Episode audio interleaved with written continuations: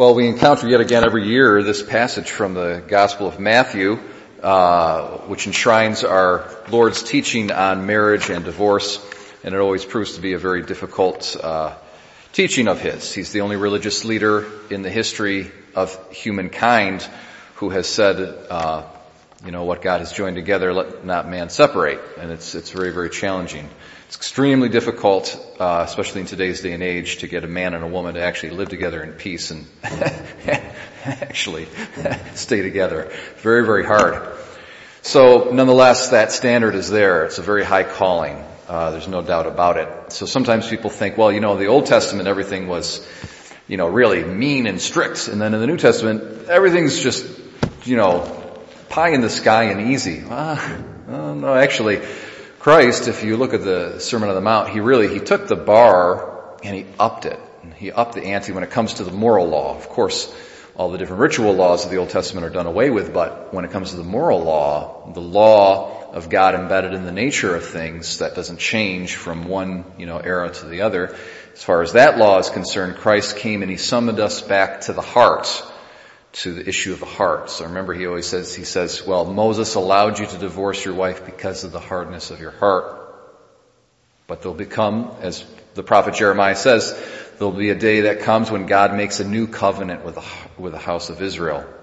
And it'll not be like the, the old covenant, but it'll be a law that's written on their hearts. Okay, so in the New Testament dispensation, the religion that Christ came to uh, promulgate uh, it's the heart that really matters, and it's the seat. The heart is the seat of the of the moral life, and uh, it, Christ doesn't loosen up the moral law. He he makes it stricter in a certain sense because he calls us back to its origin, and that is the heart.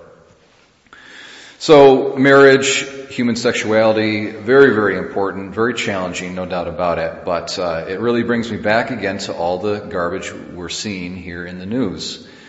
Um, so if you can bear with me again, I'm going to talk about this. Now really, I think good news, alright, to relieve some of the bad news.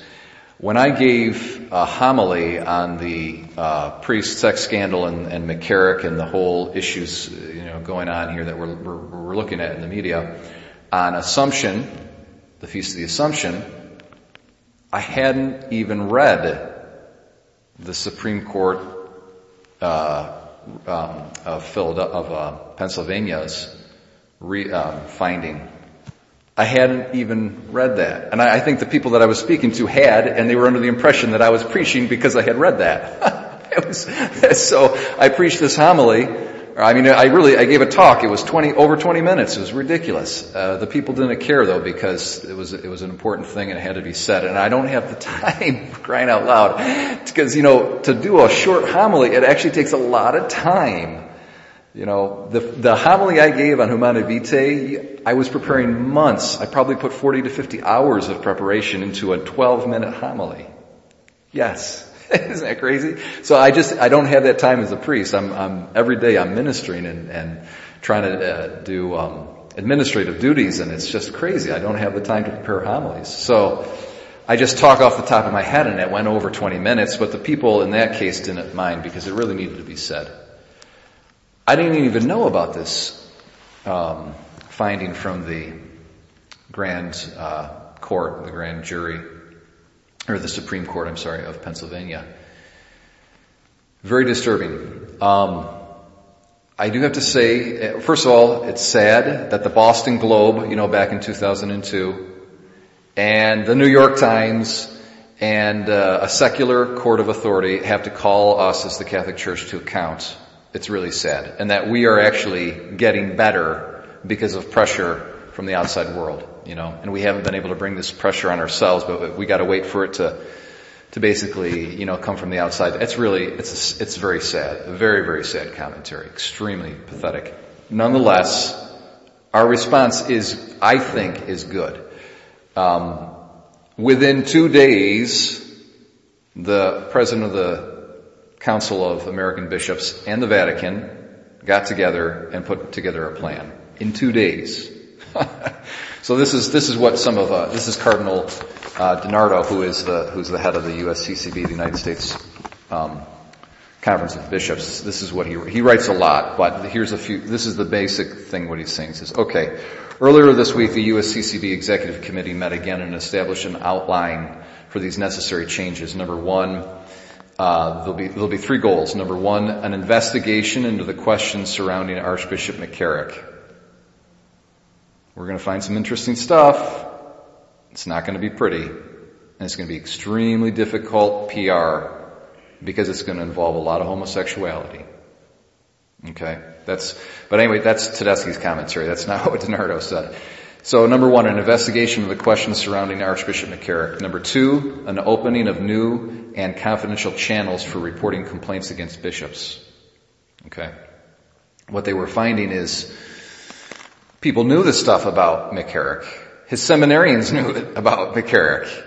But when they would bring it to other people, it would only get up so high into the chain. You know, the complaints would only rise so high in the hierarchy and then they would just mysteriously be blocked. Okay? Mysteriously be blocked, right? So, and then it, it basically created this environment for this guy to rise up the ladder to become a cardinal. So there's going to be an opening of new and confidential channels for reporting complaints against the bishops. Basically, like you can give a phone call directly to the Pope. I mean, that's essentially what it's going to come down to, you know. I mean, that's how pathetic it has to be that the Pope has to micromanage everybody, you know. So, but it is a good thing though. Three, advocacy for more effective resolution of future complaints. These goals will be pursued according to three criteria. Proper independence, sufficient authority, and substantial leadership by laity. Okay, so there was always this talk about, well, let's put lay commissions together to hold the bishops accountable. And there's a way that you can do that, but you really have to be careful because there is a, the divine structure of the church is not a democracy. It's not a democracy. Okay, so the people don't have the power to depose the pope or bishops or anything like that. Um, but how then do you have the laity, uh, you know, able to hold the leadership, even the bishops, accountable? How do you do that? So it's not an easy, you know, sort of balance to strike, but you can do it, and they're gonna they're gonna do it. All right. So we've already begun uh, to develop a concrete plan for accomplishing these goals, relying upon consultation with experts, laity, and clergy, as well as the Vatican. We will present this plan to the full body of bishops in our November meeting. In addition, I'll travel to Rome to present these goals and criteria to the Holy See to urge further concrete steps based on them. The overarching goal in all of this is stronger protection against predators in the church and anyone who would conceal them.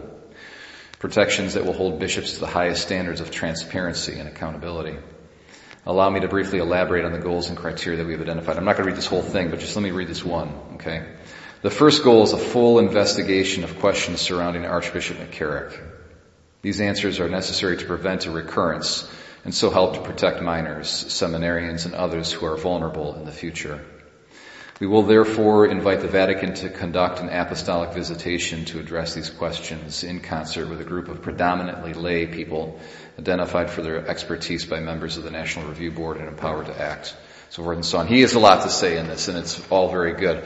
So he's not sitting there, you know, what I appreciate by this response, it's not like, Oh, I feel so bad. My heart is so grieved. I'm shocked. You know, all of these kind of emotional things that, you know, the politicians got to put together these, these adjectives and they open up their thesaurus and they try to find them, you know, the, the, a new word to, to express some kind of emotion and it's all words. So they're not, this is not words. This response is real, it's concrete, and it came together quick.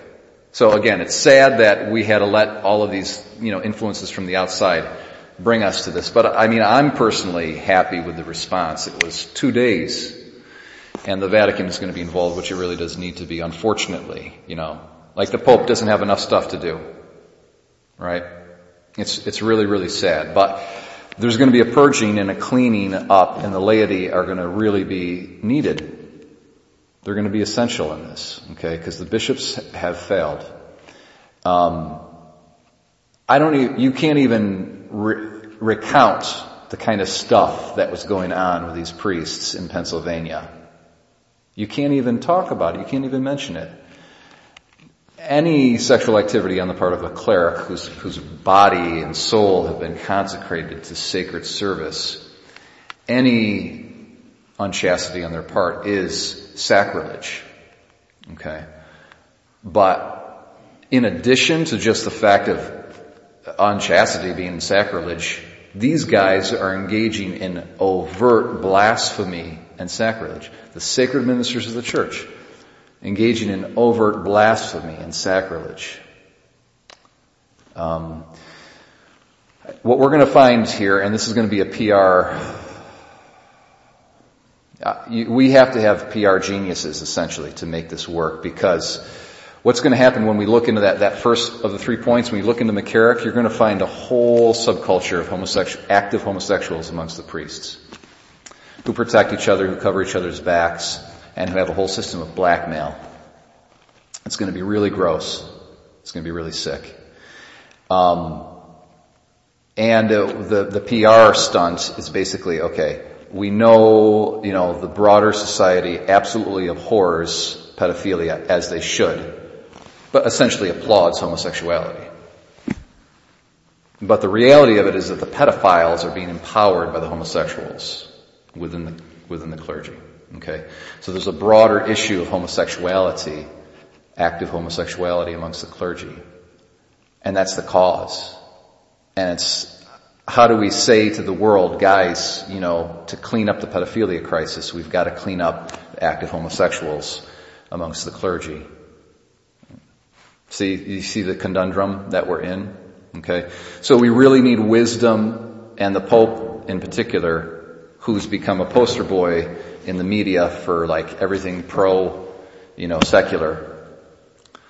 Um, he's going to have to use a lot of wisdom and have a lot of discernment. And he does. He does. Pope Francis is a very smart guy and he knows he's got a lot of discernment and judgment. Um, I think he probably, he's learned his lessons because he made a lot of mistakes actually when he was uh, Bishop of Buenos Aires. He made a lot of PR mistakes.